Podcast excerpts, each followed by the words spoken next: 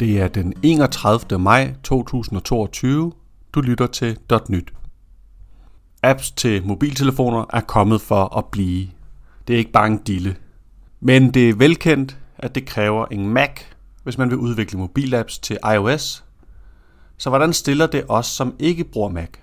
Og målgruppen her i det her podcast er jo udviklere, som anvender Microsoft-teknologi. Og blandt os forestiller jeg mig, at vi er mange, der er mest vant til Windows. Jeg har udviklet nogle apps og udgivet dem til Android og iOS, og her vil jeg fortælle hvordan.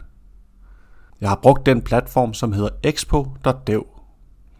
Og den gør det muligt at udvikle apps i React Native helt uden en Mac. Jeg sad bare i Visual Studio Code og kodede løs. Og når jeg ville teste på min telefon, skrev jeg bare en kommando i konsollen, og så dukkede appen op på min telefon.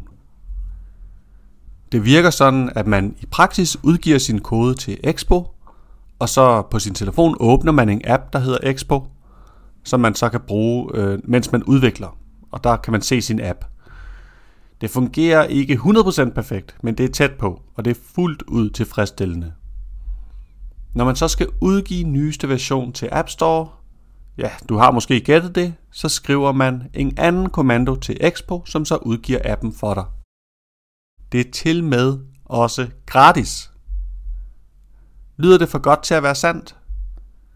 Jamen det er skam sandt, men desværre undgår man ikke helt en Mac. Det er tæt på. For at sætte det op, så fungerer det sådan, at jeg var nødt til at lege en Mac øh, fra en service, der hedder Mac in Cloud, for at lægge appen op første gang med et program på Mac, som hedder Application Loader, og nu hedder det Transporter. Og når så forbindelsen var skabt fra en Mac, så kunne jeg udgive nye versioner direkte fra Windows via Expo. Måske har de forbedret deres service siden jeg brugte den, men så vidt jeg ved, undgår du desværre ikke 100% en Mac. Men det er meget tæt på, og det vigtigste er, at du ikke behøver at bruge en Mac i det daglige. Du kan sidde og udvikle fra Visual Studio Code, se hvad du laver på telefonen, udgive nyeste version til App Store, helt uden en Mac.